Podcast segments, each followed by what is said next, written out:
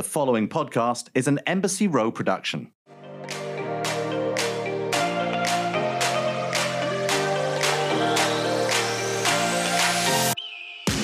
Hey everyone, welcome to Scissoring Isn't a Thing. I'm Darren Garb, and I'm with. Oh, Oh, I thought you were going to enter. no, I decided not to. I Oh, you wanted you, just to have your own paused? moment. I want to have your own moment. What if Oh, I okay. froze? When I was just like, I didn't know. I thought that's what I know. happened. I know. Well, Okay, well, I'm Liz Cully, and welcome to Scissoring Isn't a Thing. and this week's big for us, Liz. I have to get this up top. I think we should announce it because we're on TikTok Oh, yeah, Darren started it. I'm so proud. at SIAT Podcast, of course, just like our Instagram. And listen, if you want to follow our TikTok account, we highly recommend only because you'll get to see that Liz and I are old and don't know what we're doing. And that I feel like makes for better TikToks. Maybe that maybe I'm wrong about that. No, no, no, no. I think you're correct. I'm very, um, I'm scared. I'm a I'm little scared. scared. Yeah, I just want to be like, is this thing on? Like, do we know what the hell we're doing? So follow us on TikTok and listen, give us advice because we will take that advice uh, in in every regard. Okay, well, and if you're gonna do that, then I'm gonna say I need 700 followers on my Instagram to make it to 10,000, so that I can get a godforsaking swipe up. So please follow me at Listen to Liz and like sub subscribe. Can I please do a video that says "Don't follow at Atlas and Liz"? No, Darren, this is I serious like business. will, but I feel like people will follow you because I'm saying not to follow. No, Darren, that's not how this works over here. Okay. fair enough. Fair Um, enough. Well, speaking speaking of things happening that are in the wild, I don't even know what I'm talking about. My espresso hasn't clicked in. You ran physically into somebody, did you not? I did. I well, I would say that she ran into me because I was walking. Oh, but she was running. Uh, I, I'm going to shout her first name out. I think that's fine. I don't want to see her last name just in, for privacy reasons. But Sarah, you know who you are uh, when I when I shout her out because I did tell her I was going to do a story about this. But yeah, I'm walking along the East River yesterday and. Like an idiot, I'm in sweatpants and it's like, you know, 80 degrees with like 98% humidity. So I look horrendous. I'm pretty confident I'm wearing this shirt, by the way, which is Camp High. And I'm running and I see this lovely girl heading towards me. And she, she, I had my AirPods in or whatever. And she stopped me and she was like, Are you Darren? And I was like, Yes. Uh, which you never, like, you never know if someone's going to like punch you in the face or say something terrible. Or sometimes I have haters. And she was just like, Huge fan. Uh, sorry to misspeak, Sarah, if I did, but she was just like, I love you and Liz on Scissoring isn't a thing. Like, it basically, it really helped me. And I'm a huge fan of you and Liz. I've discovered you guys through Taylor Strecker. And uh, I was like, well, I'm going to call Liz right now and tell her. And she was like, are you kidding? I was like, no, I'm literally, like, as soon as you're gone, I'm calling Liz. And I did. And this bitch, meaning Liz, just ignores my call. Like, it, Because like I was doing an That's what you say. Instagram live. That's what you I was. say. You saw That's- it on the social. I was doing an Instagram live talking about you and I. I feel like I need to be priority number one. That's like, okay, I'm number one. Rachel's number two. Ravioli's three. Actually, let me scratch it. I'm number Ravioli one. number one. Ravioli is two. Then Rachel's three, and then everything else comes after us. No, I know, but if you watch even the Instagram live, it's me saying during it, I'm like, oh my God, Darren won't stop calling me. I called you once. I called you once, but it's maybe I called you twice. I think you I called was, me twice. of course, I was assuming you were in some big meeting, and I was like, "Oh my god!" I just interrupt. So I'm like, not that CJ's not a big meeting, but I was like, she's in the middle of presenting something for Conde, and here I am, like my ugly mug is like calling her on her cell phones because you hung up No. so quickly, and I forgot that you were doing CJ's thing. So I was like. Oh my God. I, I was like, she's going to yell at me later. And then when you texted me and you called me back and you were like, oh my God, when I texted you, then you called me, I was like, whew, okay, I didn't fuck anything up. But no. Anyway, yes, I ran into a fan in the wild. Uh, this would have been a good time to TikTok that, I think, but we I weren't know. on Tik TikTok at that point. But I think she must live close to us because I wasn't far from where I live, and she was in the ether. Unless she's a marathon runner, so She did she did message me because you know, I posted that I was jealous of I- that interaction, right, obviously. which is like right, which is like stupid because she mentioned you. I think she mentioned you probably before she mentioned me. Like she knew who I was, well, but she mentioned you first. tracks. I'm just Yeah, kidding. that does. I hate you, Liz. I hate I'm you. just kidding. Wait, okay. I trolled Well- you yesterday with with a screen grab of something because your face looked so like your eyes were like bugging when you were talking about this story, and I was like, I'm trolling her. well, listen, for the amount of trolling which we will remain our trolling is private between you and I. It's, I we do. only troll each other because it's fun. We would And never troll anyone private. else, and it's out of love. Yeah. but speaking of fucking trolling, How are you? How are you going to sequitur this? I'm going to let you go. I'm going to let you try and sequitur this. do you see what I'm doing Yeah, here? I see the weather, struggles. humidity.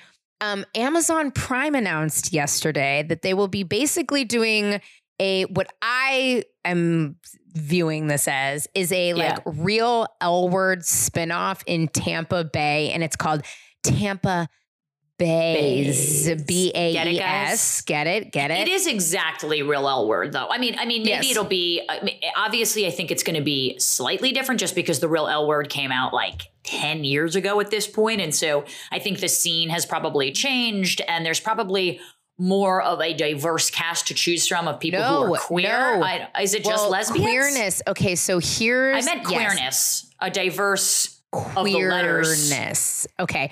So Yes. there has been a lot of backlash since yesterday that there is no diversity in terms of race with the cast. And it's a pretty big Mm. cast. And so it is. It's um, two, four, six, eight, 10, 12, which is, uh, I know. that's more lesbians than I've known in my entire life. Okay. you're like And let alone in there are Tampa. 12 lesbians in this world I should have moved to Tampa, I guess. This is interesting. or not. So there's a lot of backlash on lesbian TikTok, or rather queer Instagram, I should say. I think not just the lesbians were upset, but they were very, uh, a couple of famous uh, YouTubers, such as Amber's Closet. Shout out to Amber. Knew you very well back in the day. And some of the real L word folks, original cast, were commenting that there was no diversity in terms of race. So That seems be- weird that they were commenting, though. Like, is that not weird? Like, I do think to some extent, though, this gets a little repetitive when people complain about some things not being perfect because, like, it's a to me, it's a very privileged position as a gay person, as someone in the LGBTQ plus community, to now be complaining that, like, yeah, okay, great, you found 12 lesbians, but like they're not a other criteria that we have to hit. Like, I think it just used to be that kind of like having a diverse cast in terms of just sexuality was big. And now we need diversity within the diversity, which of course is never a bad thing. But I also don't think like that makes the series unwatchable too. Like, I think we should also be celebrating it a little bit that. You know, it's so mainstream that the streamers are now picking it up, kind of thing. I mean, I think that's a good sign as itself. I'm not saying that's like the end all be all perfect position, but I do kind of want to at least acknowledge that it's a good thing. Yeah, Maybe not I a mean, perfect thing, but a good thing. It'll be really interesting to see what this show is like. I'm sure you and I will have a lot of comments about it On our TikTok, on our TikTok. on our TikTok, just continuing on our, in our TikTok. TikTok. And speaking of TikTok, see, do you like my segues this week? I'm really keeping us on track here. Let me tell you. You really Speaking are. of ridiculousness, TikTok, social media, 10 years ago, we've got Jared Lipscomb, who's a very close friend of mine, on the show this week. And he is on the ground for the Free Britney movement. He is a uh, makeup artist and drag queen and an incredible person. In terms of the free Britney stuff, though, because Yeah. he's so hev- heavily like involved in it, crazily involved. Where we're at now, which is, you know, second to last week of July, do we think Britney's running her own Instagram account? Because there were Okay. so many theories that she wasn't, which kind of made sense considering the verbiage that was on it, given the juxtaposition of what was happening in IRL, like in real time in the courts. But now, because of this latest post, or at least the one that by the time you guys are listening to it happened like three or four days ago, it seems like she's running her own account. Am I wrong? Okay, so no. So Jared is sort of the man on the ground for all things free Britney. Your friend and my new friend, Amanda Hirsch, not skinny, not fat, they are friends, and she reposts a lot of his videos Posts, and when he goes right. to the court, etc. Amanda posted something really interesting, and I'd love to get your thoughts on it. She posted a theory that effectively it's still the conservatorship that is still running the account, but trying to put a wedge in between Britney and her family. So you're saying that the Instagram account is a tool in order to separate Yep. the family. But Yep. I feel like why do you need Instagram? They're already separated. Like Well, I Britney know, but I- fucking I hates think- her sister and father. A hundred percent, but I think she's just creating, or rather, they're creating more kind of confusion and buzz, etc. I don't know. I can just say this to you: whether it's Britney or somebody else running her Instagram account, they are very strange. Not It like is it is very, strange. very, very strange to me. I find the like It's suck robotic. it if you don't like it and like she had right now it's like she had flowers in her hair i mean did you see the my yoga pose will not make me fart one Uh, yeah, I I I It's did. so and I don't know. It's it's a weird thing for me because I think the reason like all of this kind of got started was because people were like overly obsessed with her and people were paying a million dollars to get a paparazzi shot. And that was kind of what framing Britney Spears was about which I actually up for two Emmy nominations by the way. I just talked about it on Good Morning America on Saturday. But I also think that like having all these theories and like being involved in it as heavily as I think we're talking about it now is also part of the problem to an extent. no i know It's it's so hard to say like is it fake? Is it not fake? Like to me it feels and listen, I do this for a living. So maybe I'm a walking hypocrite here and I'm kind of I'm okay with admitting that, but to me there's something a little bit like maybe we should all like leave her alone for a little while. I mean, I, I think the publicity is kind of is is good for her to know that the public backs her hundred percent, um, or for the most part. But but I do think a little bit like, are we contributing to this? No, Are I we know. con- yeah you know, and and and that makes me feel shitty. Like I don't want to contribute to something that's going to be bad for her and or anybody else, you know? And I I think social media itself probably isn't it's a good tool and it's a bad tool, right? And like as much as we want to like as much as you and I have to comment on these things, I also feel a little icky when we do that. I think Jared obviously his goal is to free Britney and I think his goal is like nothing but support and compassion and everything that it can possibly be. But for me like commenting on whether or not she's running her own Instagram account just feels so I don't know. I just feel so bad. i feel so bad too It's got to be Um, a horrible existence. yeah it's a mess Like money aside, like imagine I'm just thinking about this, like because I was doing a, and we'll get to Jared's interview in a second, but I was doing the uh, a top five moment in reality check on this, and it's like, okay, her dad like taking advantage of her like is shitty, but her sister, like Jamie Lynn Spears, Oh, like i know do you know what? like that's it's almost sicker to me because like siblings are equals. You know what I mean? Like I don't know. Like they they're the only two that know what it's like to have Jamie and Lynn as parents. And so like you would feel like there'd be a camaraderie. Like if anyone in, in Britney's family was going to be on Britney's side, it should be Jamie Lynn. That's me. I don't know. I don't No, know. i It- think you're totally that right feels like it's the just most total egregious. And I think the way it's being covered is just it's sensationalizing it in such an extreme way. I mean, listen, I think you know, this is where we come up with kind of the back and forth between is social media a good thing or a bad thing, right? Like in some ways it's good because And I think it's both. yeah, we're like really aware of what's going or rather of an issue that's there. We're not really aware of like the ins and outs of things. But then also to your point, it's like, should we be covering this nonstop? I know. well, It's and tough. like the and the pace of it, it's hard to. say. I mean, this is kind of how misinformation and I think like things get hyped. It's like it's so easy to just read a story. It's so easy to replicate false information on social media Yeah. when it's like sensationalized in any sort of way. Like you get rewarded for likes and you get rewarded to kind of have clickbaity things. And so for like in a lot of ways, like Hulu capitalizing on the fame of Britney Spears, but the documentary is all about how like it's really shitty to have this kind of mentality. And then everyone's like, yeah, free Britney. Like we all made fun of her back in the day, but now free Britney. I'm like, we're kind of still doing that in a lot of ways by being so speculative about what's going on. Like I think you can support Britney and still be a good, I don't know, observer of it, I Sure. guess, as opposed to someone who's like sensationalizing it in the wrong way further. And Jared is not. I think Jared actually like is on the, the front lines, like you said, and genuinely cares about what's happening to her. Oh yeah, big time. It's other people's like commenting. I mean, not Jared. I mean, it's other people just kind of like spreading this information about the conspiracy theories over Instagram that I just like, I don't, I don't know.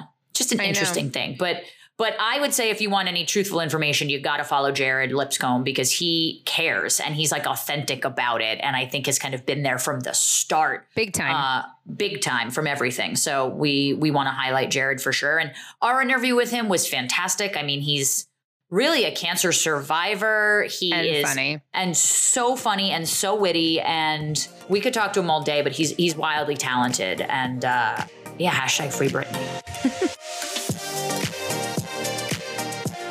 Summer is here and we're ready to have some fun. We wanted to tell you about our favorite summer beverage, Bev. It's a crisp, dry, refreshing wine in a can, and all five of the flavors are zero sugar and only three carbs, 100 calories per serving. This is pretty incredible. They have rosé, savvy, B, Pinot Grigio, Pinot Noir, and sparkling white wine. There's literally something for every occasion. My personal favorite, of course, is gotta be the rosé. I love drinking it at the beach and being on my terrace and sitting down and watching New York City fly by. We absolutely love Bev as a perfect addition to any summer activity brunch, a day in the park, hang out at the beach, or catching up with friends we haven't seen in a year. So for our beautiful scissoring isn't a thing listeners, we've worked out an exclusive deal. Receive 20% off your first purchase plus free shipping on all orders. We definitely recommend Bev. I certainly do. Their newest sparkling rosé or try their best-selling ladies night variety pack for all of their refreshing varieties. Go to drinkbev.com slash scissoring or use code scissoring at checkout to claim this deal.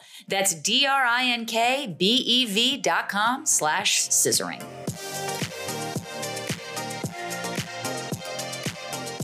Today is an exciting show. A couple weeks ago, Darren and I had the esteemed honor and pleasure of being on Jared Lipscomb, who I know as Sparkle podcast. Also, isn't Lipscomb kind of the best name for like someone who does makeup, like Lipscomb? I just feel like it's a great. Oh my God, I'm so dumb. I It's just so good. forever and never even noticed that. Whoopsie doo. Okay. Jared is a celebrity makeup artist, a drag performer, otherwise Yes. known as Sparkle, an activist, and a recent leukemia motherfucking survivor. Ow, ow!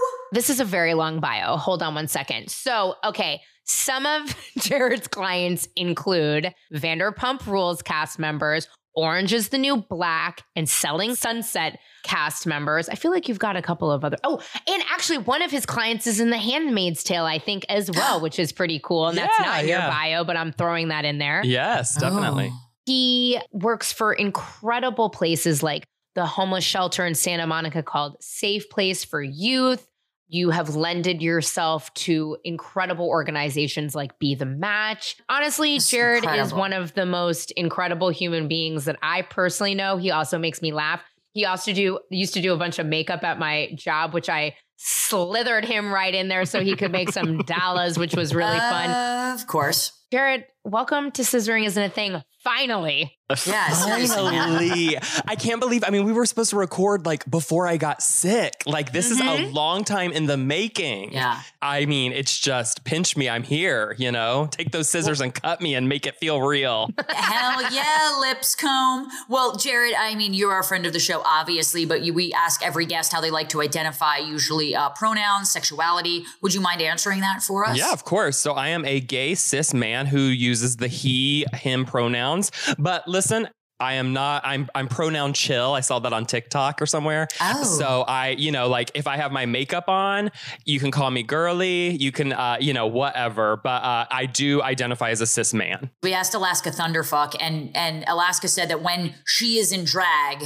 she, uh, you know, I think pronoun chill as well. But like when you're in drag, do you prefer she? I do, but the only people who don't call me she are straight men who know me personally and who are intimidated by seeing me because I'm already six five without heels. And so then they come to like my birthday party and then they're like, I can always tell Whoa. who's like afraid. And I don't judge them for it because listen, I get it. It's it can be confusing if you've never seen me in drag and if it's, not your thing. But I will see, you know, because I were, It, it- they'll say.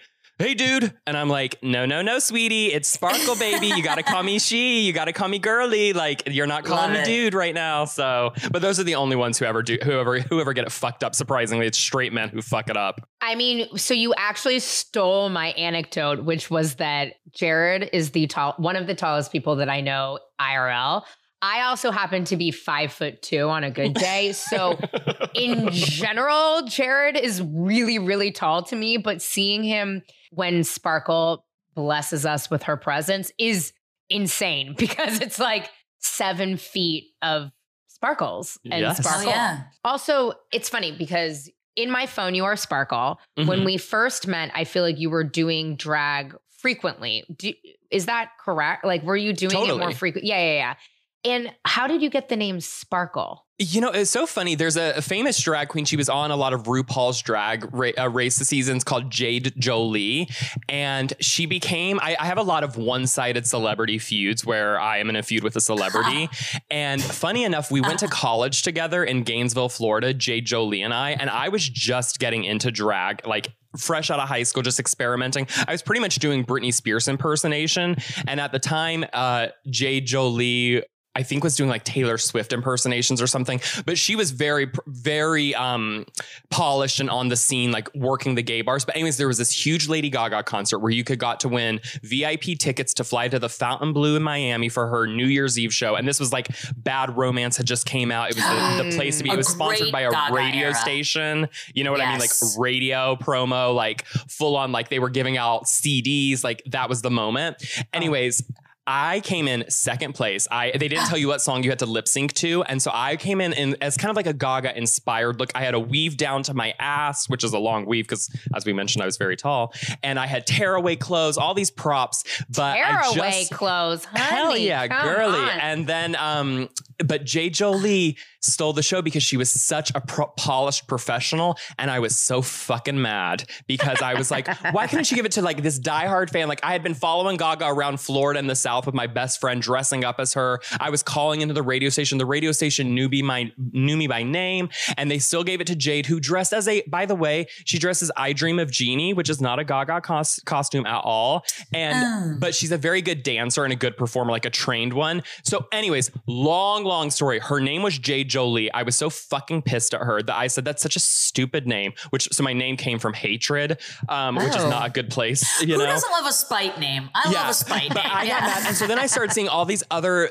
characters, and they're, all their names were like diamond things, like Ruby, Gemma, you know, whatever. And then they would have a celebrity last name, like you would have Ruby Aniston, Jade Jolie, uh, you know, just that kind of thing. And I thought it was so stupid. It was like just the trend in Florida, apparently. So I said, you know what? I'm gonna go sparkle. Like, what do all of those things do? They sparkle. And then I was like, my original last name, I was like, who's the original it girl? Like, I'm not gonna do Hilton. I'm not gonna do Lohan, Britney Spears. Everyone's done like shitney beers, you know, in 2007 and all that shit. So I said, I'm gonna do Sparkle Antoinette because Marie Antoinette was that original Paris Hilton, OG mean girl, bad bitch. So Sparkle Antoinette was born because of my one sided feud with Jade Jolie, who I actually adore uh, on Drag Race. She's one of the sweetest queens. But at the time when I was 19 in college, figuring it out, I was very mad at her for stealing my front row tickets. I love an origin story, and that's amazing. What that is bringing up to me is like when I was applying to college. So you did like the Common App. I'll, you'll see where I'm going with this in a second. So you did the Okay. Common App, and so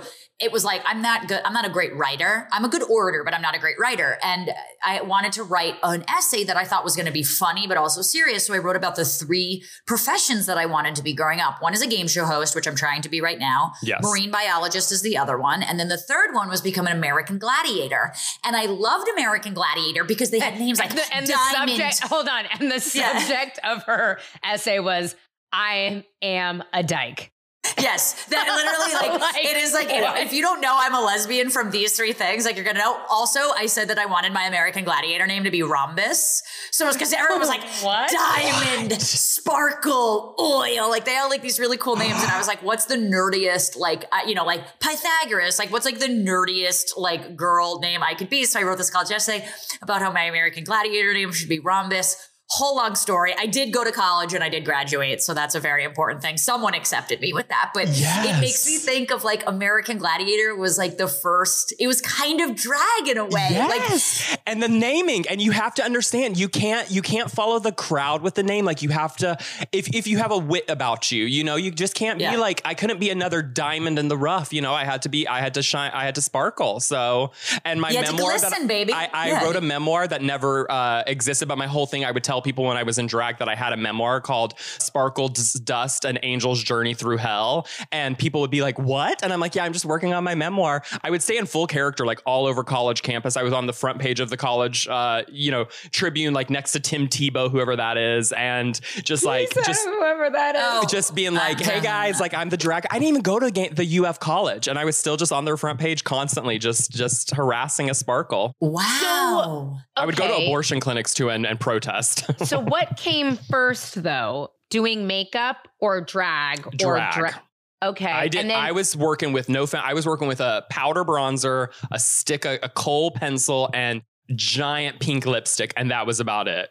and where did you learn how to do drag makeup? Because something that's so interesting to me is that like the way that I apply my makeup now is so much of it is a derivative of like drag makeup, whether it's Totally. the contouring or the overdrawn lips or like whatever it is. Yes. So who taught you how to do drag makeup or was your drag makeup just really bad and not even real drag makeup? you know, all drag makeup is drag makeup the second you put on a persona. So I think, I mean, Okay. it was objectively bad to for, for sure. But I look back on the pictures when I was just working with the bronzer, and because you know, blessed with bone bone structure, it wasn't so bad. But I just learned myself. I didn't have YouTube at the time, and one of the things I was, you know, when you're young, you're just kind of like can conquer the world. And one of the things I did was enter Miss Gay Days Orlando when I was barely, you know, like I had All one you need giant. to say was Orlando, and I'm sold. I had a, a beehive wig that was blonde because I loved Amy Winehouse. And then my performance was my brother and my best friend who were underage because I was barely 18 or 19 at this point. My brother was underage. My best friend's not allowed to drink. And they were my backup dancers to Gimme More. And I just did like this horrific, unchoreographed uh, routine and Sorry, came I'm in. just dying because Gimme More is so It's a it great is song. really the best drag song ever. It truly is. And my performance was very reminiscent. And you know, I love Britney Spears, but it was very reminiscent of the one time that she performed it televised. So that was very reminiscent of my performance. But I will say the drag queens there were so nice. And that was my taste of community, of like drag community. And they were the first people to help me with my makeup before I went on stage because I came in looking how I did, which I was fine with how I looked. Like I loved it. And, but they were like, sweetie, let me tell you about a little bit more contour. Let me tell you about this. So that was my first like, oh, and then they gave me a name of a shop that specializes in drag makeup in Orlando. And I went there and I spent, you know, maybe a hundred bucks on like cake foundation and and really started to learn from the queens that I met from that random pageant that I came in dead last. I mean, literally, the the only makeup cosmetic I think I can name in the drag world is Anastasia, just because they sponsor RuPaul's Drag Race, and like that's what you get as the gift. So I'm like, oh, is Anastasia? Is it? It's a brand, right? Like a makeup Yeah. brand, not a it's store. okay. not a drag brand though, by the way. like anyone Yeah. can use it. Anyone, any makeup can be drag makeup. Yeah. Right, so, but it exactly. is sponsored for RuPaul's Drag Race. what I've tried to like pinpoint this in my mind, and you're probably a perfect person to ask. Like, what makes a female worthy of being like this drag icon? Like, why Britney and Gaga and Cher and Celine over like Dua Lipa, Rihanna, Billie Eilish? Like, what what delineates who you I guess you can be a drag of anything, obviously. I'm not saying it's like no one's gonna be like, oh my God, you're Dua Lipa, but like I just don't see a lot of the younger artists. I guess Lady Gaga, but like why Lady Gaga over a Dua Lipa? Why? Yeah, I think there's something you're talking about, like when drag performers are dressed up. yeah, out, like it seems inspired to be by. like the same eight women that are in the lexicon, but like I don't see a drag Robin or a, you know, I just like Totally. I think, Yeah. I mean, I think we will see a shift after pan- the pandemic because people were getting much more creative with the um, way they had to perform and do like digital shows. But I think that the ultimate thing is we relate to the women so much. Like for Britney, we have these personal connections to these women figures who are, you know, in Britney Spears' case, it's like we identify with her from our childhood. She came with us through our sexuality, like our burgeoning, you know, like one of the first guys I remember being attracted to is someone from a Britney Spears music video. You know what I mean? And so Wow. like we have these like ingrained things. And I think like older generations, because I know there's a, oh my God, I'm gonna forget his name, but his first name is Glenn, Glenn Allen. And he always does Bette Midler. And like he embodies Bette Midler in a way that it's like I could see him and not see Bette Midler and be just and die just as happy. Like he's so good, and he like he performs to like live tracks, like with the audience cheering, and he'll like do the vocal things. And I think like for him, you know, he's probably in his fifties, and he pr- probably the same situation. He grew up with Bette Midler. He identified with you know her imperfections and the role she plays, and I think that's what it is when it comes to these empowered women. And it's also part of like the canon. Like you have to get yourself into the gay canon. Lady Gaga's an interesting one because she got herself in quick. You know, because Yeah. she came out Yeah. around the same time as Katy Perry. And so it's funny. It's like, why is Lady Gaga a gay icon and Katy Perry is Well, you know. but don't you think though, because Lady Gaga immediately, I mean, you can see old interviews where people yeah, are, that's true. you know, questioning her sexuality or whatever. And she's kind of throwing up the middle finger, like being queer is cool. Whereas Katy Perry, who came, who was brought up incredibly religious, her first two albums Christian were rock.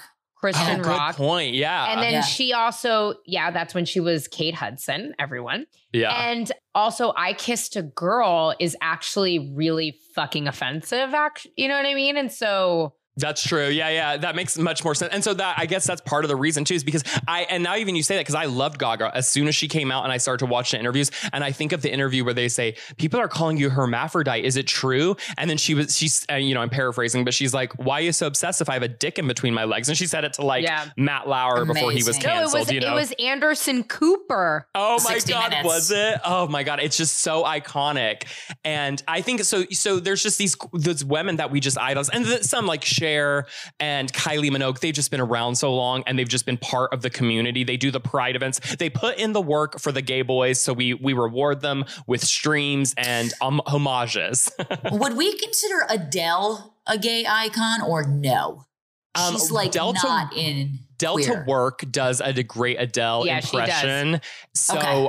But I don't see Adele pop up as much as I see a Whitney or a Mariah at the drag show. So I think Adele's music is what, and then the- that's the other thing you got to think of the musicality because we want the theatrics. We want the, you know, so like if you're a dancing queen, you have Britney and Gaga and all those girls. And if you're a, a motive queen, you have Mariah and Whitney and, and Bette Mid. So, you know, maybe there's just, you know, she, she they'll, they'll figure that part out. Yeah, there's just no males for lesbians that feel that way. Like I just like eh, there's no like Maybe like David Bowie.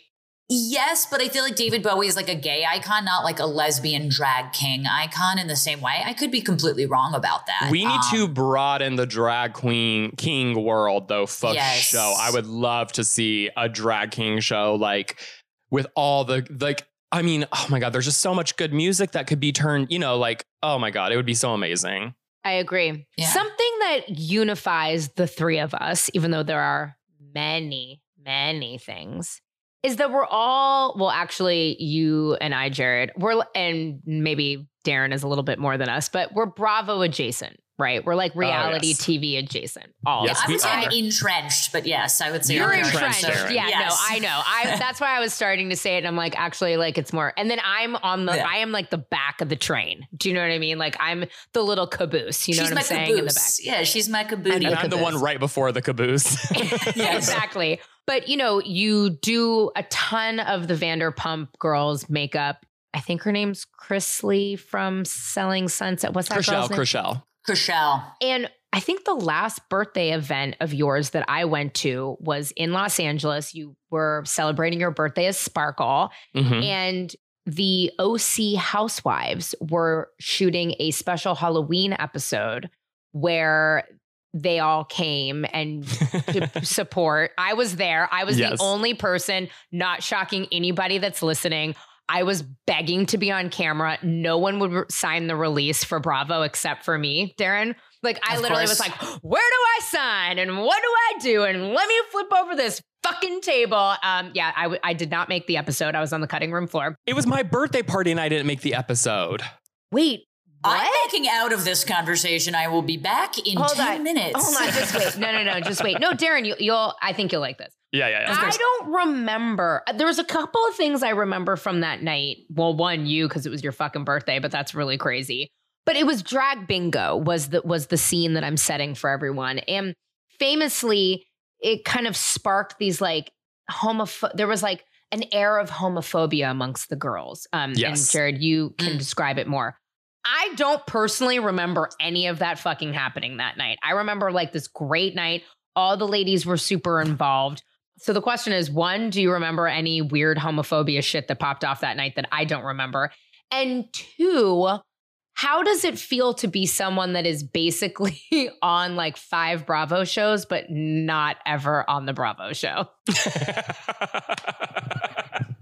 oh my God, truer words, Liz, truer words. Uh, love this. Well, okay, t- f- let's get to the the homophobia. The homophobia edit with Lydia specifically. Lydia, that's her so, name. So Yeah, yeah, yeah, she yeah. so the edit they gave her was in her talking head, she was very uncomfortable.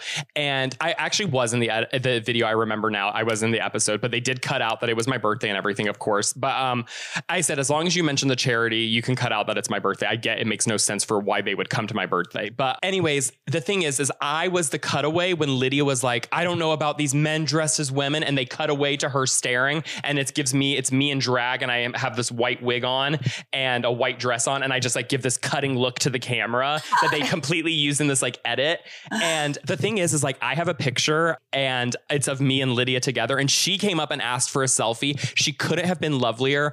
I think people, I grew up evangelical, by the way, so I understand and have a very sympathetic heart for people who are in engulfed in religion and might be maybe um like confused by what they believe and not believe. But lydia i will say this i don't i did not get a vibe that she i mean she came up to me and said i was beautiful. May i have a picture with you she asked for a picture with me. Like very, ve- like let me make that abundantly clear. She was not afraid. So not that i love her or standing up for her but the homophobia was definitely an edit because tamara was cool as fuck shannon cool as fuck. They were to stopping. They were really pros because they were like in the middle of fights. Meghan king left in tears. Kelly Uh, dodd so was I actually one thing to add to this is Ooh. I remember so I went to the bathroom. I kept getting up because I'm like, let me get in the scene. Hi, hi, hi. And I remember Meghan King crouched in the back of Hamburger Mary's crying on her cell phone. yes yes So- that's a good. that- that's a good memory. Uh, Yes. You know. And listen, she walked by me from there. So she walked by me and left with her mic pack in hand and she's crying. And I stopped her in full drag and said, Thanks for coming to my birthday, Meg. And she was like, You're welcome. And just left. And then all of a sudden a camera comes following her, like running behind her as she like runs out of Hamburger Mary's.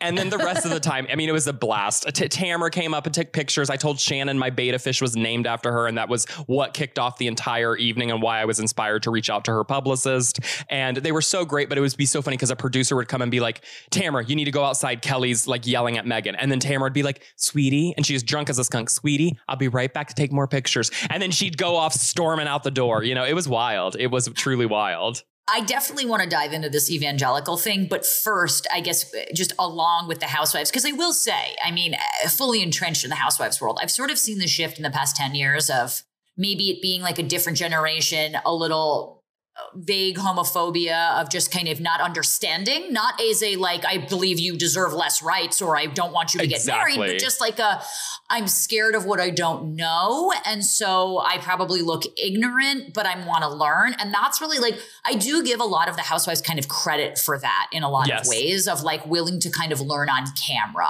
um, and, and, and getting to interact with you. Do you find though, and, and I often bring up Sonja Morgan with this in the Real Oh, I did Housewives her of makeup New York, too. but- yeah, and I love her. I'm obsessed with her. But some, I, I know that Andy is even kind of, I think it was with Sonja before, saying like sometimes when they're going to parties, for example, and housewives are going to parties, they're like, oh, well, I'll bring my gays, right? Like, oh, I'll bring my drag gays or like whatever. And it's kind of like this property ownership in a lot of ways, like you're a purse or an accessory. It's like, oh, I'll just get my gays to like do me up beforehand Yeah.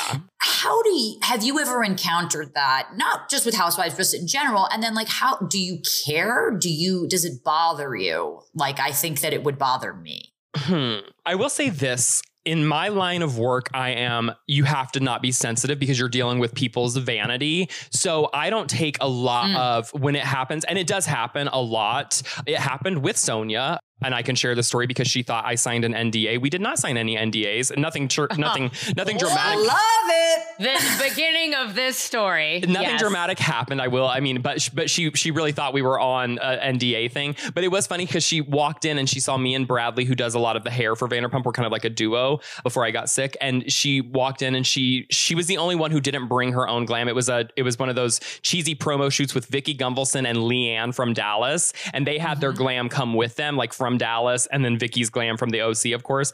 And Sonja wanted to save a penny, so she said, "Oh, just book someone cheap in LA." And I had just worked with you know Bravo doing something else, and so I was like, "Sure, I'll do fucking icon Sonja Morgan." But as soon as I walked in that dressing room, or she walked in, whichever way, she said, "Oh, good, they booked me the gays. Like I am, o- I only work with the gays," and I was like. Okay, like And she thinks she's being complimentary. Like obviously she she, totally thought it was intent- complimentary.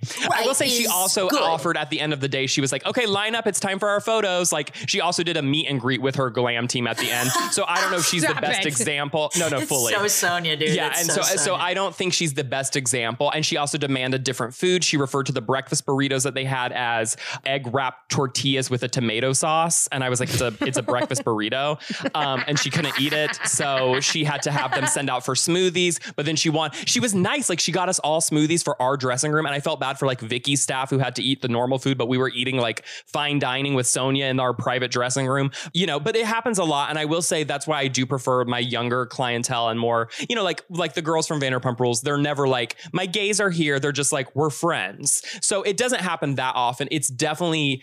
I, I don't want to say it's a woman of a certain age, but it is. You know, it's kind of like it's it's old It's a school to generation think. thing, It- I it's, think. It's, and it's they think they're being woke. It's the same thing as like the color blindness, like that generation that doesn't see color. It's the same kind of vibe. It's like they don't mean gonna bad by it, but it's it's still bad. You know, it's still like it's still you're you're creating us as a queer person as like your property, your purse, your accessory, not as an equal person. So but it doesn't bother me personally because I'm like, yes, queen, like uh, because then they'll tip me more, you know.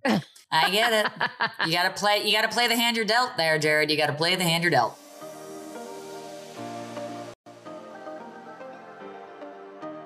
Did you watch a lot of Bravo before you became the fourth car in the caboose? I don't know. I tried to really bring that train reference did, back, it- and I yeah, you- really don't know how to do it. So Yeah. just go with me a little bit here. Um, did you watch a lot of Bravo before you started working with Bravo? I Bravo did. Labs, I you was- did. I was obsessed with Desperate Housewives, and then Orange County came on. And I remember in high school watching Orange County with my mom. And then when Beverly Hills, I remember like I can remember each house that we because we moved around a lot. I remember the different houses that I was in. And I stopped watching Bravo when I moved to LA, which incidentally was the same year because I couldn't afford cable anymore. I was like on my Right. own, you know. And it was before streaming and all of that stuff. It was just like Netflix was the only streamer. And so I stopped watching Bravo the same year that Vanderpump Rules debuted because I had just moved. So like while I was moving to LA to become something in the industry and work hard in a restaurant with a bunch of you know famous wannabes, the same show just was airing and I what restaurant never did you work at? it's closed now. It's in Venice Beach called Cerveteca, just a bougie uh, Mexican Oh, restaurant. There I would always be- remember Cerveteca. You do? Of oh my course. God. you. Of course. Well, no, but I mean, like people went there. It was a hot Yeah. spot. I mean, there would be TMZ outside. You know, it's like a very cool hot spot. Yeah. Leighton Meester and Adam Brody would show off their engagement rings and stuff. It was it was a place and a and a, and a time, but. Um, no, so I never, yeah, I never knew about Vanderpump Rules. I had kind of fallen off when I moved to LA because it was just, you know how it is. You're 24. I was drinking, smoking, partying, didn't have cable, and um, just getting by. Huh. So I didn't know. I kind of fell off the Bravo wagon. uh, sorry, just just as a side, like why when we were talking about like the women that you that people especially want to impersonate with drag, what do you think it is about the housewives? Because most of them are an older generation. Like, what do you think it is about the housewives that gay men specifically and in the drag culture Oh. just like are obsessed with these women because they're not performers. I mean, like Luann's a cabaret star. I get all that, and like Well. they're easy to impersonate. Uh, well, I'm using I'm just- using loose quotes here. Yeah, loose yeah, air yeah, we quotes get you, here. we I'm get using you, air we quotes. get I'm you, just we saying. get you. I'm just saying. What is it about them that you equate this to? Of being like gay men are just obsessed. I know exactly what it is with and why and who it is and why it is and it's the reason. One word, four letters, camp. It is camp because if you look at the girls who are who we idolize it's the sonja morgans it's the luanns it's the karen hugers it's the kathy hiltons it's people who are giving us campy we liked sutton first year because she was campy she was this crazy southern lady you know wearing dolce and gabbana made to order or whatever like we like this weird Couture, camp honey. It's Oh, is that what it's? uh, Yeah. Oh my god. Ba- I'm a bad fag. Um. So yeah. So I think it's just total camp. I think it's the camp is what it is with those women, and that's why other women aren't like Bethenny Frankel is not a gay icon. And if someone says that they're her gay icon, like I question, they're probably like a rise and grind type of person. You know, like they probably post rise and grind quotes on their Instagram because So Sonja like. is best. Sonja is not. gay icon. Bethenny isn't. Kyle Richard is not a gay icon. Kim Richards is a gay icon. You know, like it's Wait, wait, you wait, just- wait. Break that down for me really quickly. The Kim and Kyle thing. Okay, so Kyle, you would think because of the glam and the you know the and the the house and the thing, but we you know we're a fickle community, so it's not just about the glitz and glam. It's and that's why Dorit is giving us more as a gay icon this year because she's giving us the glam that Kyle gives us, but she's giving us camp with these funny TikTok videos, and she's giving us these like oh gosh, it's it's so let's go back to Kyle and Kim because that's a good comparison. So Kyle is so focused on not always looking her best because she's on reality TV, but you know, Kyle is put together. She is a mom. She's focused on that mothership. She's focused on this kind of thing that is just not relatable to a lot of viewers. But then we see Kim Richards, who is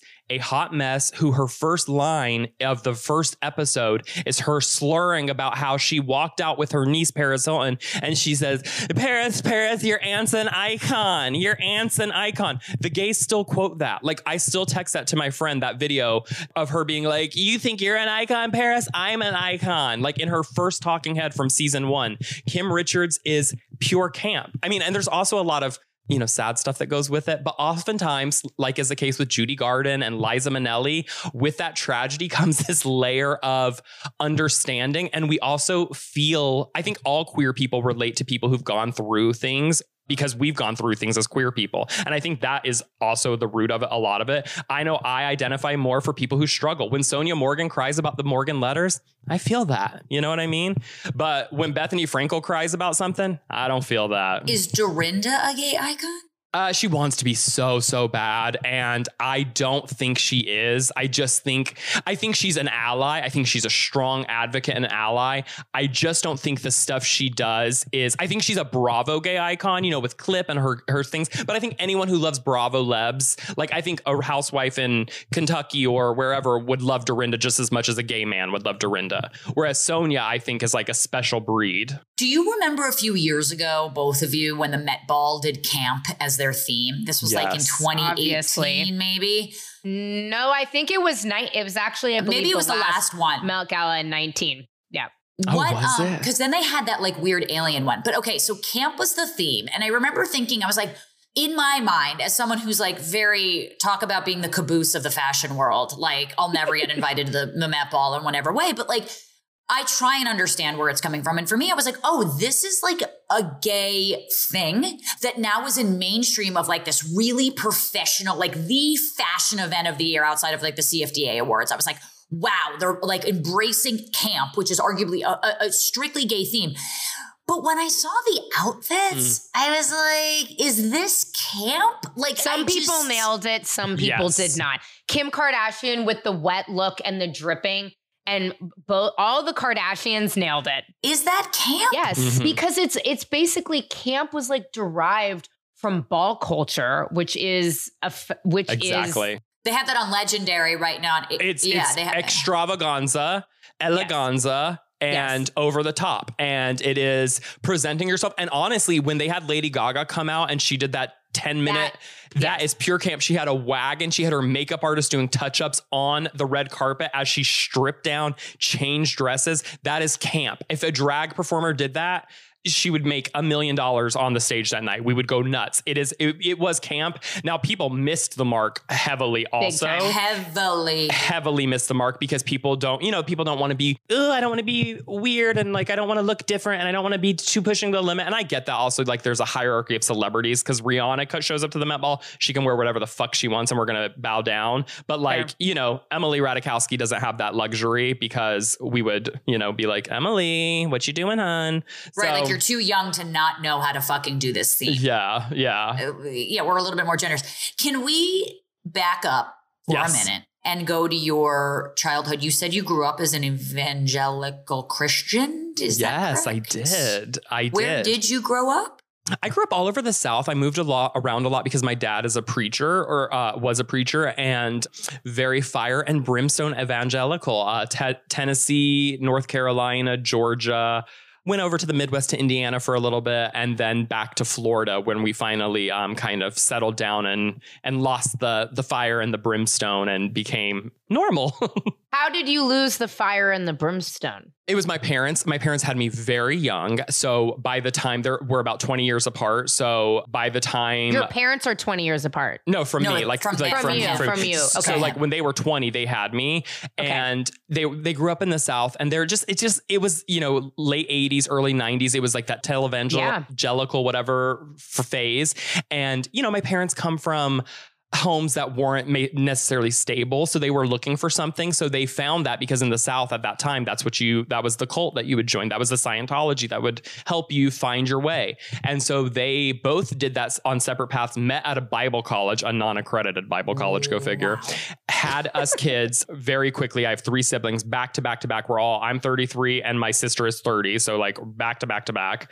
And we grew up, you know, I grew up fearing hell, fearing queerness, fearing all of this. And then right around the time my parents turned 30, so I would be 10, my parents are just very forward thinking and have the ability to be like maybe there's something wrong and they they something happened at one of my dad's churches i can't remember obviously i was a ch- child but it was something very petty where they were like you know, just as like, wait, this doesn't seem right. Like, my dad wanted to help a homeless person, and they were like, well, you can't help a homeless person because he's just going to buy booze. And my dad was kind of like, he just had this epiphany and was like, well, who cares if he buys booze? Like, have you listened to anything that the Bible talks about? Like, have you missed anything that Jesus did for anyone?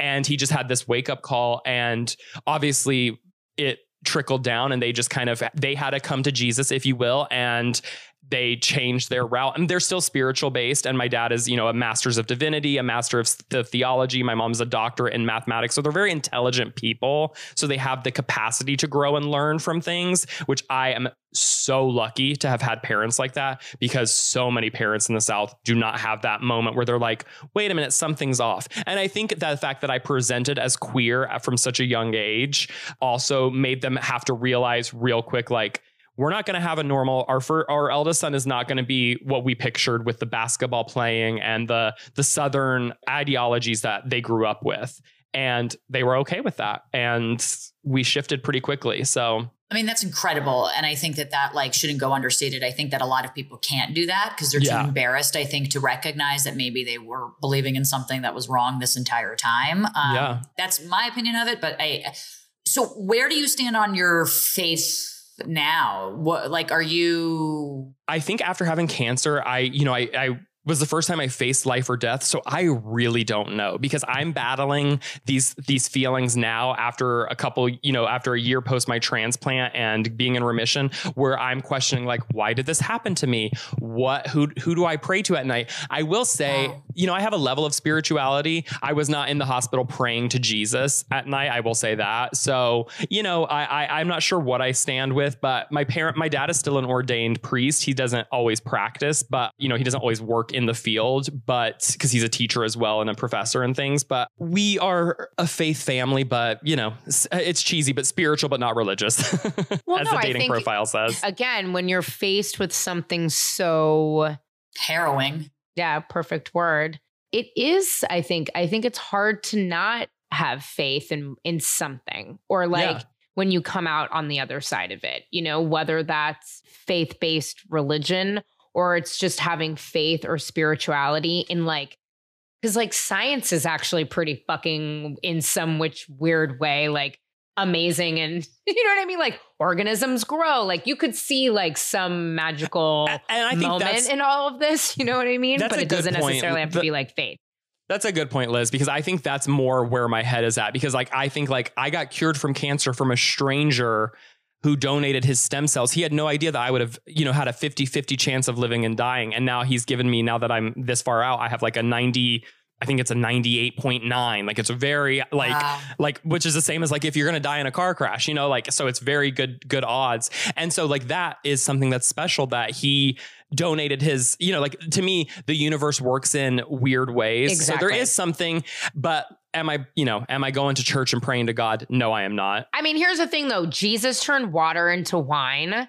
And so I'm just kidding. That's what they say, although there's absolutely no evidence for that, as I've said a million I times. just but said yes. it because I knew Darren know. was going to get all her little panties in a bunch over here. Yeah, Well, we all is know, even my dad, who's a, evidence who's a priest, knows the Bible is an entirely fictional book.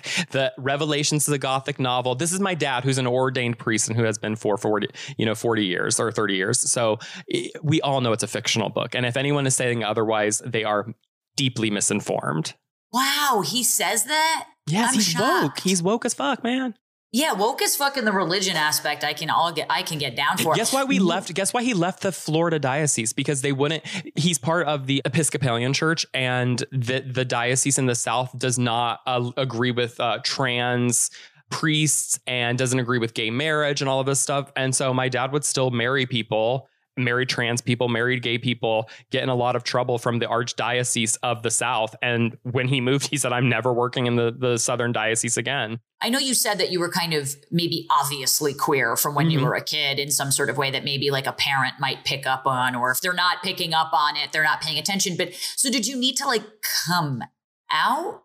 I still did come out. Yes, I did come Okay. out just because it was one of those things. Like I was, all of my friends were girls. I was having sleepover with girls, you know, in high school, like 16 years old, and no one was like. Why is there a boy at the sleepover? Which normally, obviously, it would be like no boys allowed, you know? So it was very obvious, but I still did have that moment because you know my parents were still raised in that reli- in religion so funny enough my mom i don't want to say had a harder time with it but she had a you know about 20 minutes of like okay let me process this like i don't know gay people you know she grew up in texas and she grew and then went to a bible college and just didn't know gay people so Unaccredited. Yeah, uh, yeah, an unaccredited Bible did. college.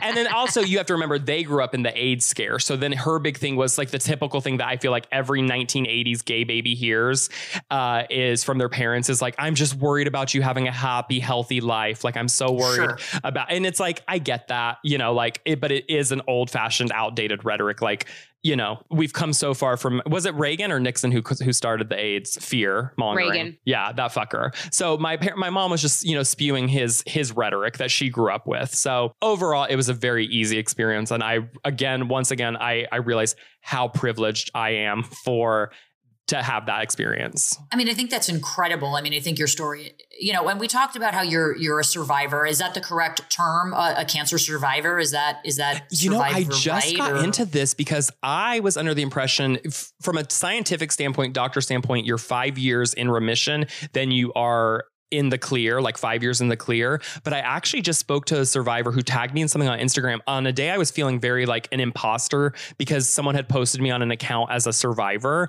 And I was kind of feeling weird about it in my head. And someone posted the same day saying, like, you're a cancer survivor the second you get the diagnosis because you're surviving that those words being spoken to you and Wow. having to process it the moment it happens you're surviving all of those horrible treatments you're surviving being poked and prodded the mental anguish you're a survivor you know and then it also i don't like it now uh, i'm not sensitive to it at all but i don't like it because it's so sad for people who don't live they're still a survivor. They still survived, you know, cancer in some capacity. So I feel like the second you get those words, you are a cancer survivor. And that's kind of, I like that. It makes me feel like less that. of an imposter. It makes me feel like I don't have to wait for five years to get my life moving. It, it gives me the courage to say, I'm not going to focus on the cancer today because I am a cancer survivor. So that's where I stand on it personally. I love I think that.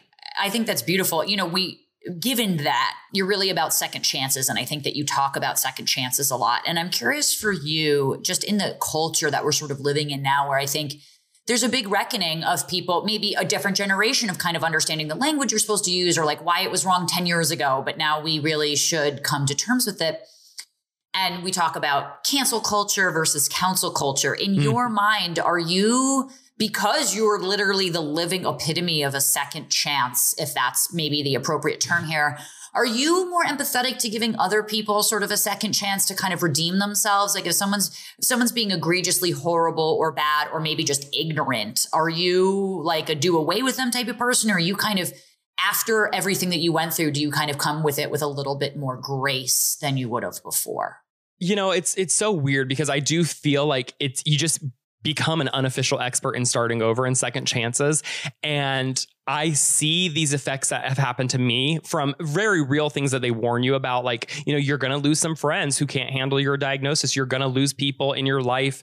Things are going to be different. You're going to have to start over. I can't do makeup like I used to. I, cause my hands are still shaky from, I don't have, you know, the dexterity. And all that is to say is, if I'm going through that with a second chance, you know, and I've gotten this second chance and I have to relearn, anyone who's faced with this within reason should be given a second chance at least a chance to say they're sorry at least a chance to say to be held accountable. I don't think you know, again, and I, I always separate this because, you know, the right wing loves to mix up cancel culture with like, you know, like when we cancel the people who raided the the Capitol building or whatever, those people were criminals and terrorists. That's not the same thing as cancel culture. But when someone is literally, mis- literally terrorists, yeah. So like, that's not, the, but like the right wing will be like, oh, they're canceling their lives, they're taking away their livelihood just because they were protesting. It's like, no, that's, I don't have sympathy for that, obviously. But when it comes to someone like, you know some people that I've known who've been on television shows who've who've you know essentially Chrissy gotten Teigen canceled recently. Yes, I've I've spoken about out about that a lot lately. You and have I, also your Instagram post was funny where you're like, well, that Yeah. story didn't age Yeah. yeah, well. it didn't age well. But again, I still have this empathy for Chrissy Teigen because also there's just no fucking nuance and with the internet and i think Yeah. that's what's missing is there's no nuance because the point of it is is the woman who is accusing michael costello of that of that hor- of of the racist behavior she's doubling down and and and it's like are we now not believing a black woman who's saying you know so it's very confusing. And it's just like I wouldn't want to write off one person just because I hear one side of the story. You know, I wouldn't want to, I would hope that I would have, after everything that I've been through, I would hope that I would have the grace to give someone else because so many people gave me so much grace. And I know it's a different situation because mine was, you know, I could have died and it was not my fault. But at the same time, I got so much grace and so much love from people. We can extend it to people or at least try to understand where they're coming from. Listen, if they don't want to make a, they don't want to make amends and they don't want to admit that they were wrong, you know, um, then fuck them. They don't, they don't, then, then let the internet do their thing. But even with this Chrissy Teigen thing, I'm fully, I'm still not on board. And of course, I'm not on board with Michael Costello's uh, feelings of suicide. I love when things with mental health get brought up because I think there's an underlying factor with this mob mentality, with the cancel culture, with trolls, that there were in the midst of a new age of mental health issues brought on by social media. And I think Chrissy Teigen was a was a mental had a meth- mental health issue. Clearly, Michael Costello has, you know, dealing with suicidal ideations is an awful thing. So it's bringing really important conversations to the forefront. But overall, I will give people the grace to have a second chance because I had a second chance and life is short. It's not, life is too short to not have grace for people. We're calling this episode "Saying Grace" with Jared Lipscomb. Just saying. No, Just, we're not. We're just- calling it yeah. put the boot in the caboose. Okay, hold on. That is a perfect segue. One, Yes. Jared, I just love you so much. I fucking love love, you. you more, Jared. I love you I more. love you. I love you You do more. not love him Okay, I love you more. more. No, I love you more. Okay. But that's a really perfect segue because we tried to create a game for you that would live up to the games that you have on your show. Not sure if we succeeded, but are you willing to play a little game with us today? A fuck to the yeah. What if he was Okay. like absolutely not and then just signed off? Could you imagine? I'm like, no, thank you. I'm actually really tired you- now. yeah, you're like mm, done. That would have been awesome. Okay. So this game is called Second Chance or The Last Dance. And I'm going to put two people, images, ideas in front of you, and you have to decide who gets a second chance and who gets Dunzo. the last dance. so that means they're done. Like Yeah. They're, they're, done. canceled. So this is their last. This is their last dance. It's They're over off, for them. They're off the dance floor. We're uninviting them to the Don't wedding. be after shady this. with my. Are you going to be shady about my friends? Yep. Yep. Okay, take it away, Liz. Alrighty. Okay. Don't you wish you signed off this Zoom early? Okay. Derrick Barry or Miss Britney Spears? Oh, Derrick Barry can just like fuck right off. okay. He didn't even know about Stonewall. He can just like fuck right off. I Go mean, fuck himself. Derrick Barry for all of the drag race listeners. God, Derrick Barry just like really puts himself in these situations. He is so dumb and he, He does is- not look like Britney Spears and he just thinks he does. I mean, he did for a while, but like he needs to chill. Like, and I love Britney Spears to no end. She needs to be free. She needs her autonomy. And what's happening to her is a, an affront on womankind and taking away women's autonomy. So fuck Derrick Barry and save Britney Spears. She deserves her real second chance. Okay, we got Tamra or Vicki from the Real Housewives of Orange County, which by the way, Fuck. my dad said to me the other day, he was like, he's sitting on the couch and he's like, didn't some of the housewives from Rahak get uh, fired? And I was like, RHOC dad. And I was like, Oh I'm just my God. impressed. He said Rahak. And I was like, I love you so much. Anyway, Tamra or Vicki. Go. Fuck, this is a tough one. Okay, I'm gonna go based on personal opinions because I I've met both of them, obviously. But Tamara course. came to my birthday party and she stayed around, took pictures, and I think also the way she acted, the way she is seems to be willing to learn. I- I would give I would be more likely to give her a second chance. And Vicki just seems very set in her ways. And Vicki, I mean, I think they're both Trump supporters just by looking at them. But it seems like Tamara might be like, uh, maybe Trump wasn't such a good idea. Where I feel like Vicki's like, I'm going to down. vote for. You know how people say like, I would vote for Obama for a third term. I think Vicki would vote for Trump for a third term. So fuck Vicki, Yeah. keep Tamara. Okay. The next one. Who gets a second chance? Ketchup or mustard? Ketchup. Ketchup gets a second chance over mustard. no, No, mustard. Come on, mustard gets a second chance. Oh, oh, yeah, see, I mustard. disagree. Ketchup all day, baby. Ketchup all day. I love all varieties of mustard, so mustard gets my second chance. Okay. I agree with you. We got Jax Taylor or Stassi Schroeder from Vanderpump Rules. What are we thinking here? Fuck you guys. I could have been way more mean He- with She this. could have been so much shadier. I could You have know been that. shadier, and she you know could that. have really. Yeah, come on now, Jared. You're not getting what you want. As I have said many a time, I cannot separate the good deeds that people have done for me during my cancer experience as friends from what people have done publicly. Now, I believe that Stassi has made more of a mess of her from what she said and has a lot more cleaning up to do. I speak to Stassi personally and privately, and I think she's on the road to redemption. And I don't think Jax has done anything besides make a great reality TV show villain and do things like that. But again, I know you hate this PC answer, but they have they were both by my side during the roughest two and a half years of my or two years of my life where I've had friends for 10 years who weren't as close to me, supporting me. I'm talking financially, gifts. I can't I just can't do it. Sorry. Ah, that's No, I think that's a sweet answer It though, is and I'm sweet glad that, answer. and glad also that people because in reality world too, like as someone who's very caked into this, I think people only see what they see on camera, and they don't tend to view these people as real life people, and so.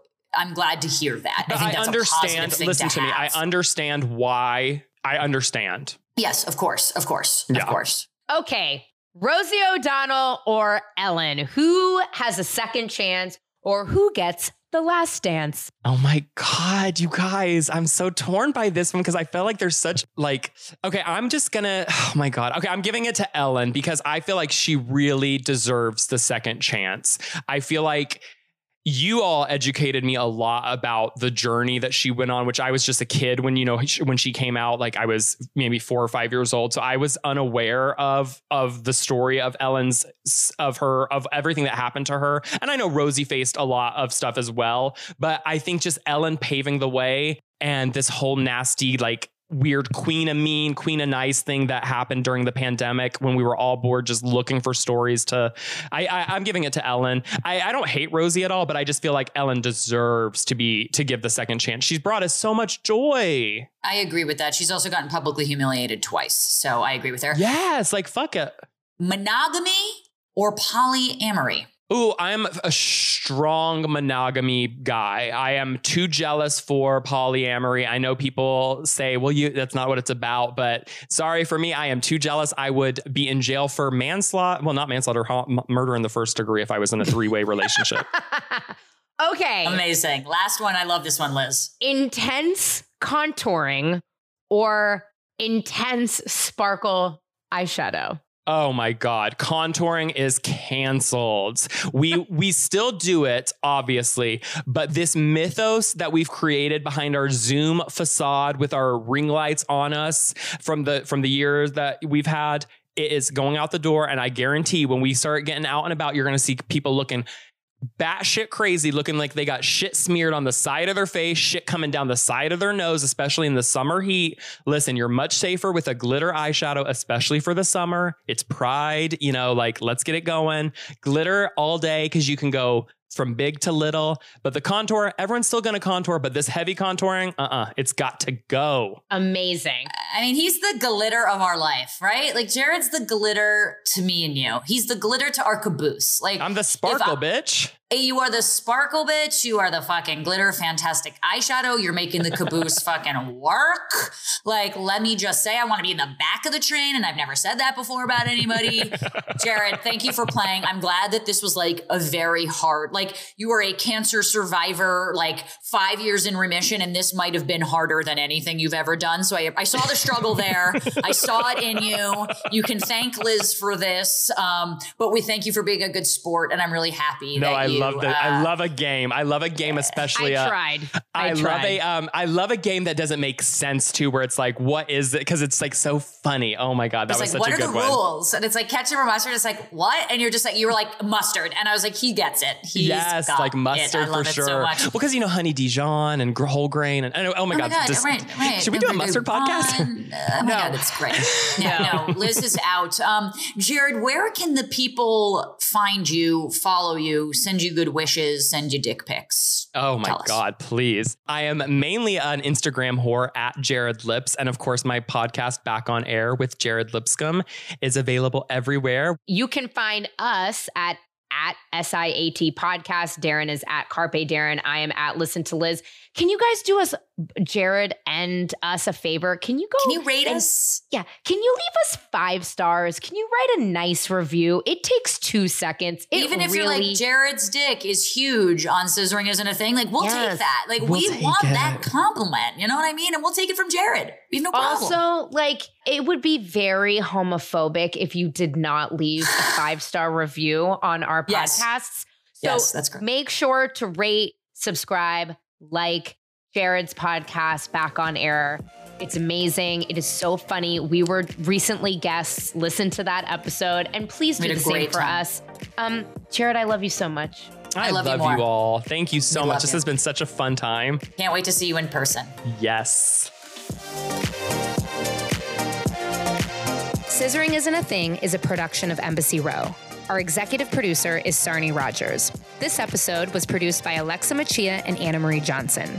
The show is edited by Maureen Begas. You can follow us on Instagram and Twitter at SIAT Podcast. See you next Tuesday.